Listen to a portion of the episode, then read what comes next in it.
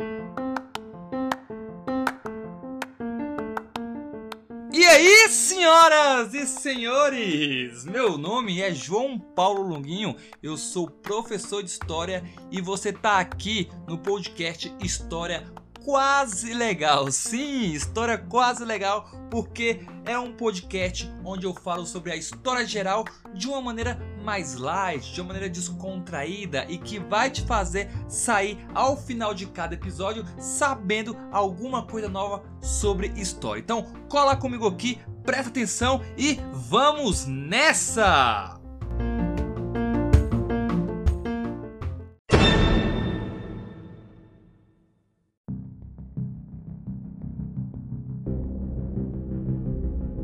Então, senhoras e senhores, ditadura militar ou regime militar?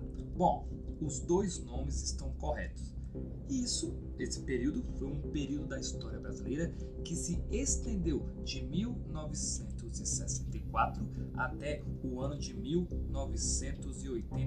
E, senhoras e senhores, eu vou dividir esse episódio em três partes.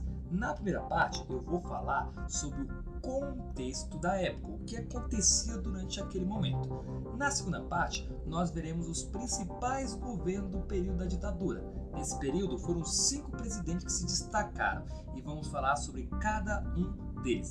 E na terceira parte, vamos ver o que a ditadura militar deixou de consequências para o Brasil. Então, se liga na vinheta que foi o que deu pra gente fazer e eu já volto. História quase legal.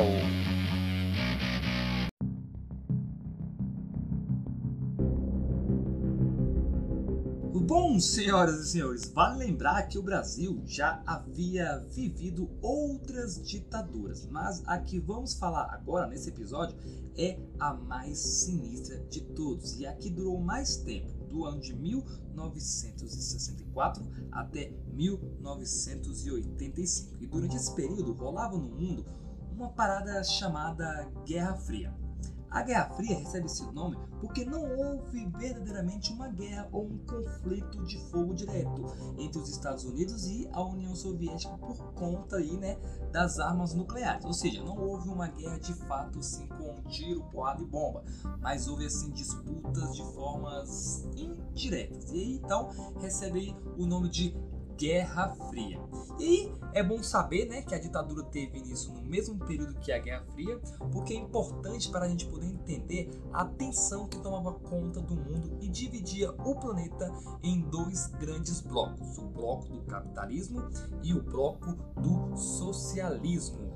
Brasil, logicamente, estava do lado do bloco capitalista da Guerra Fria. Então, o socialismo aqui no Brasil era visto como um inimigo, como um inimigo que vinha de fora e também um inimigo que vinha de dentro do país. E aí, a galera aqui do Brasil tinha meio puta medo do socialismo. A galera queria ver o capeta, mas não queria ver o socialismo tomar forma aqui no Brasil, né? Então, por causa desse olhar, o pessoal via o socialismo com muita raiva e com a raiva vinha é, é, a covardia também. A gente vai ver que durante a ditadura militar foi um período de extremas covardias que rolaram aqui em nosso país. E aí, esse momento, senhoras e senhores, é um momento de excessos. Nessa história tem muito sangue e pessoas que perderam suas vidas por serem contra ou a favor desse regime. Essa galera era chamada de radicais e até mesmo terroristas, e poderia ser radical ou terrorista do lado da esquerda ou até mesmo do lado da direita.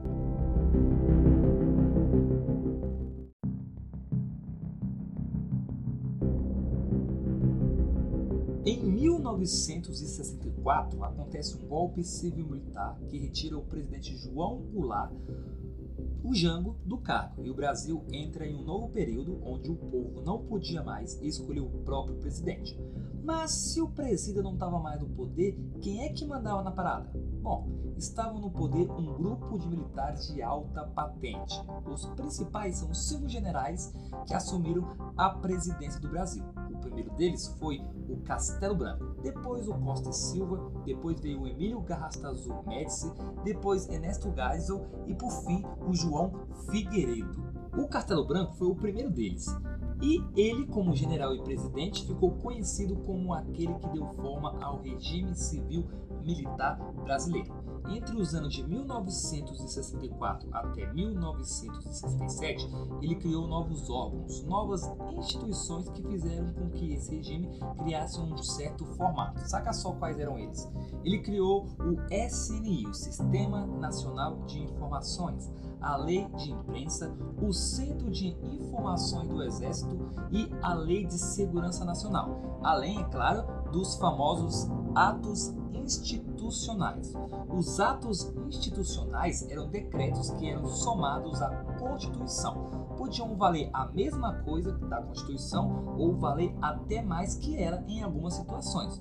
Em outras situações, poderia até se sobrepor à Constituição, poderia valer mais que a própria Constituição brasileira. E aí, o governo do Castelo Branco foi justamente aquele que inflou o poder executivo, ficando maior que o poder legislativo e maior que o poder judiciário.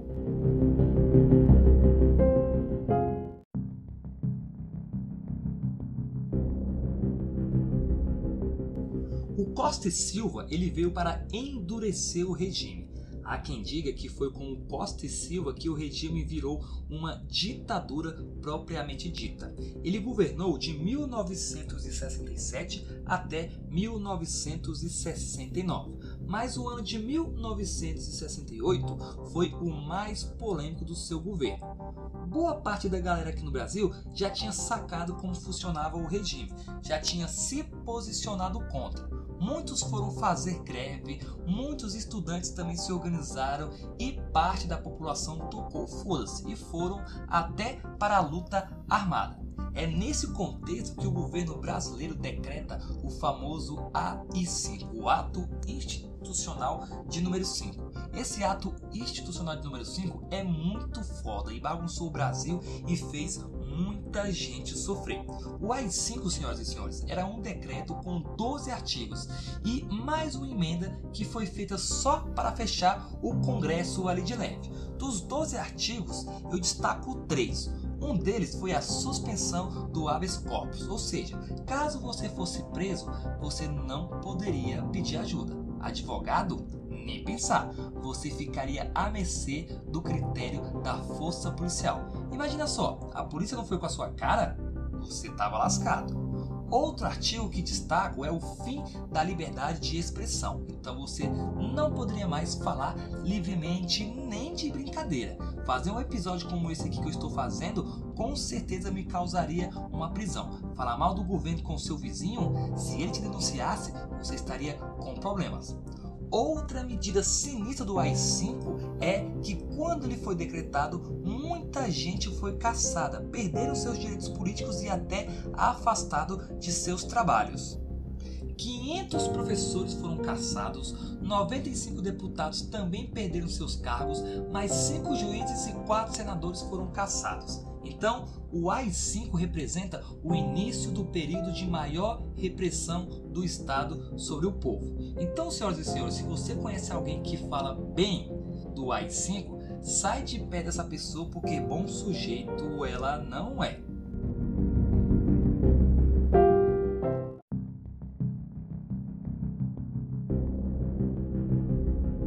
Emílio Garrastazu Médici, assim Silva, faz parte do período que a gente conhece como anos de chumbo. Isso porque durante o governo do Médici a gente chega no ápice da violência. O governo dele durou de 1969 até o ano de 1974. E é nesse momento que é criado um órgão chamado DOI. O DOI é o Destacamento de Operações de Informações. Esse grupo era feito para buscar, apreender, interrogar, torturar, prender e até matar possíveis suspeitos. Então, esse é um órgão que representa a sistematização da repressão por parte do Estado em relação ao povo. Esse DOI ele faz parte de um outro órgão maior conhecido como COD, que era o Centro de Operações de Defesa Interna. É muito comum a gente encontrar é, essas siglas unidas como DOI COD. Então, quando a gente for estudar sobre é, a fundo sobre a, a, ditadura militar, essas siglas vão estar unidas como DOI COD, né? DOI e COD. Por quê? São esses dois grupos aí que aterrorizaram a população durante a ditadura militar. Então, durante toda a ditadura militar, foram aproximadamente 6.016 denúncias de tortura. Só em 1970 foram 1.206. Aí nós tivemos também 434 mortes por conta da repressão do Estado e mais 126 mortes de militares. Esses militares estavam em ação, ação dirigida pelo governo. Então, o governo é também responsável pelas mortes do seu povo, seja civil ou militar. E ainda, acrescentando nesse número aí, mais 5 mil indígenas mortos em lutas de campo.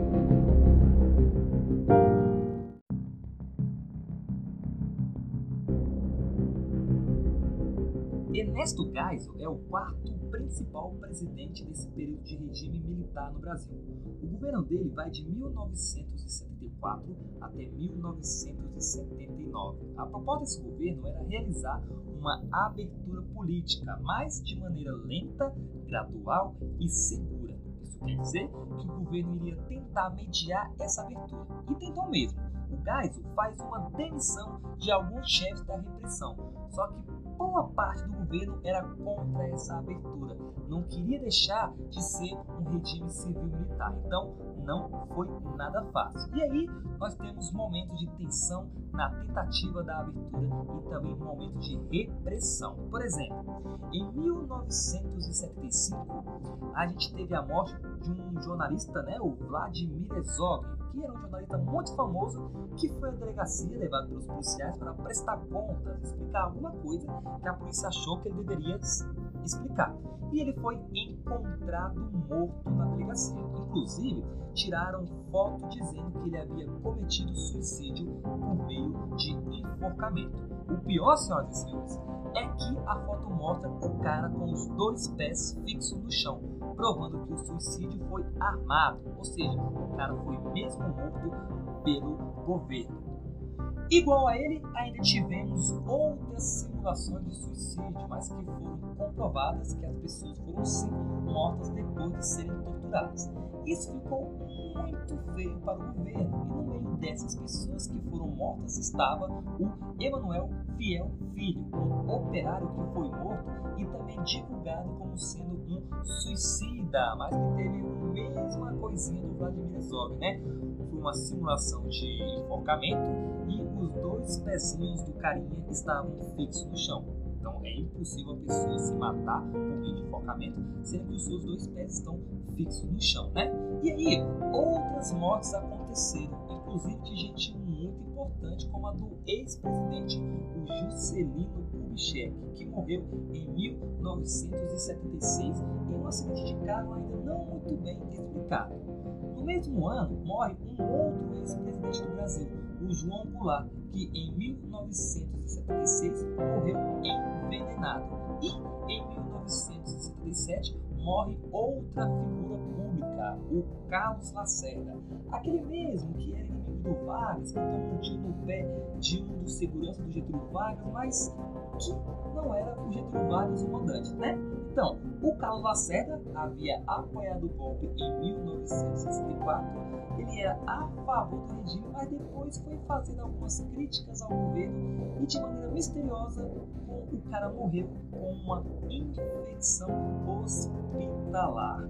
É, morre, né? E aí, durante a ditadura militar, o não podia escolher os seus presidentes e, em boa parte do período, também não escolhiam nem os governadores e nem os prefeitos. Sobrava somente poder escolher um deputado, um vereador e um senador, ou seja, os políticos do poder legislativo. Então, gente só podia escolher a galera do legislativo. Então, ainda haviam eleições aqui no Brasil, mas não com os partidos que temos hoje. Naquela época, eram somente dois partidos autorizados a existirem, e eram eles, o Arena e o MDB. O Arena era o partido que representava os interesses do governo, que significava Aliança Renovadora Nacional. E o MDB representava a oposição, que significava um movimento democrático brasileiro. E nessas eleições para deputado, senador e vereador, o povo tentava então é, ser contra né, é, é, o governo. Então, o partido que era tido como oposição era o MDB. Então, o governo Geisel criou algumas manobras, criou algumas medidas para que, de certa forma, é, freasse o avanço da oposição. Por exemplo, em 1976 teve a Lei Falcão, que dizia que o candidato não poderia mais falar o que ele iria fazer, não poderia dizer as suas ideias, porque não poderia também dizer porque ele merecia ser eleito. Ele só poderia aparecer no momento da votação ali, né, a sua foto e o seu número, que era o número do partido dele. E aí a população vai votar em quem já conhece, não vai votar naquele que ele não conhece. Então acaba ficando mais do mesmo, porque o, candidato novo ele não tem espaço para aparecer, para divulgar suas promessas, divulgar suas campanhas. E ficam sempre os mesmos, os mesmos e os mesmos, né? Parece até que estamos nos dias atuais, né? E então, é, no ano seguinte, em 1977, outro, uma outra coisinha acontece, uma nova manobra política conhecida como Pacote de Abril, que aconteceu, adivinha, em abril.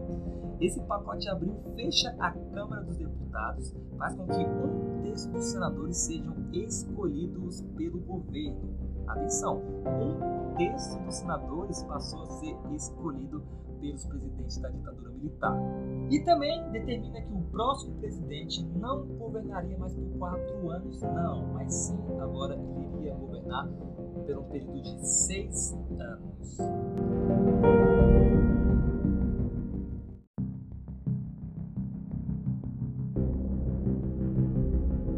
Aí nós temos o último presidente da ditadura militar do Brasil, que é o João Figueiredo e ele governou o Brasil de 1979 até 1985. E ele é muito lembrado pela lei de anistia, que significava que aqueles que tivessem cometido um crime político durante a ditadura seria perdoado. Muita gente que estava presa foi solta, só quem não foi solto foram os considerados os terroristas de sangue. Essa anistia ela foi restrita, pois anistiou alguns, somente alguns, e não foi uma anistia geral. Ou seja, foi uma galera escolhida para ser perdoada, né? não foi todo mundo. E aí, já na década de 1980, mais movimentos sociais se organizavam contra o governo. Um desses movimentos ficou conhecido como movimento das diretas já. O Direta Já pedia a volta da eleição direta para presidente, virou até proposta na Câmara, mas foi negada. De qualquer maneira, serviu como um símbolo de que a população brasileira queria voltar a eleger o seu presidente. E aí, como eu disse, né, no governo Geisel começa uma abertura política para tentar é, é, abrir aí, né, para tentar deixar o Brasil é, uma característica política melhor. E aí isso começa com o João Figueiredo, aliás, com o Geisel, e tem também o resultado com o governo do João Figueiredo, que acontecem as seguintes coisinhas. Primeiro foi a revogação do AI-5, o decreto de anistia que perdoava todos os crimes políticos cometidos durante a ditadura militar, até o ano de 1979. E foi permitida a criação de novos partidos políticos. Com isso, surgiram cinco novos partidos. Atenção! Partido do Movimento Democrático Brasileiro, que é o PMDB, que era uma convenção do MDB, o Partido Democrático Social, o PDS, que era uma convenção do Arena, o Partido dos Trabalhadores, o PT, o Partido Democrático Trabalhista, o PDT, e o Partido Trabalhista Brasileiro, o PTB. O fracasso da abertura controlada dos militares consolidou-se durante o governo de João Figueiredo. A movimentação popular permitiu a conquista do direito para eleger governador em 1982. Entre 1983 e 1984, a população brasileira engajou-se na campanha das diretas já. Nessa campanha, a população brasileira exigia o retorno do direito de escolher quem seria o presidente do país. A última vez que isso tinha acontecido, senhoras e senhores, tinha sido no ano de 1960. Tempo pra caramba, né? Muito tempo sem poder escolher o presidente. A campanha do Direta Já, ela fracassou e a eleição indireta foi mantida. E em 1985, a eleição direta para presidente aconteceu com candidatos militares. Atenção, ó, esse nome é conhecido. O candidato dos militares era o Paulo Maluf, o famoso rouba mais faz. E o candidato da oposição era o Tancredo Neves, né? A, a eleição de Tancredo Neves, que ganhou foi, foi o Tancredo Neves. Mas só que a eleição de Tancredo Neves não foi ele que governou. Quem governou foi o seu vice, José Sarney. Isso porque, momentos antes da posse do, do Tancredo Neves, ele ficou muito doente e antes mesmo de assumir né, o cargo de presidente, ele morreu.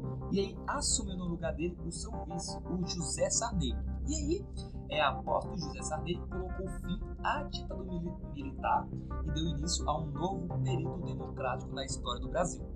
E nós temos as consequências, né, como eu mencionei um pouquinho atrás, as consequências da ditadura militar, quais foram? Vale a pena a gente destacar o seguinte, foram, atenção, 434 mortos por conta do autoritarismo do regime, além de mais de 8 mil indígenas mortos pela política de ocupação da Amazônia, 20 mil torturados, quase 5 mil pessoas com direitos políticos caçados, aumento da corrupção, pois não havia liberdade para investigar os crimes dos militares, redução dos direitos dos trabalhadores, aumento da desigualdade social, aumento do endividamento do Brasil, inflação alta, crise econômica, entre outros problemas a mais. Então, senhoras e senhores, esse momento aí da ditadura militar vai ter gente que vai falar que era um momento bom e vai até pedir de novo para os militares assumirem o poder. Eu, particularmente, eu não concordo com essa ideia e a história apresenta pra gente que isso não é benefício, isso é mal.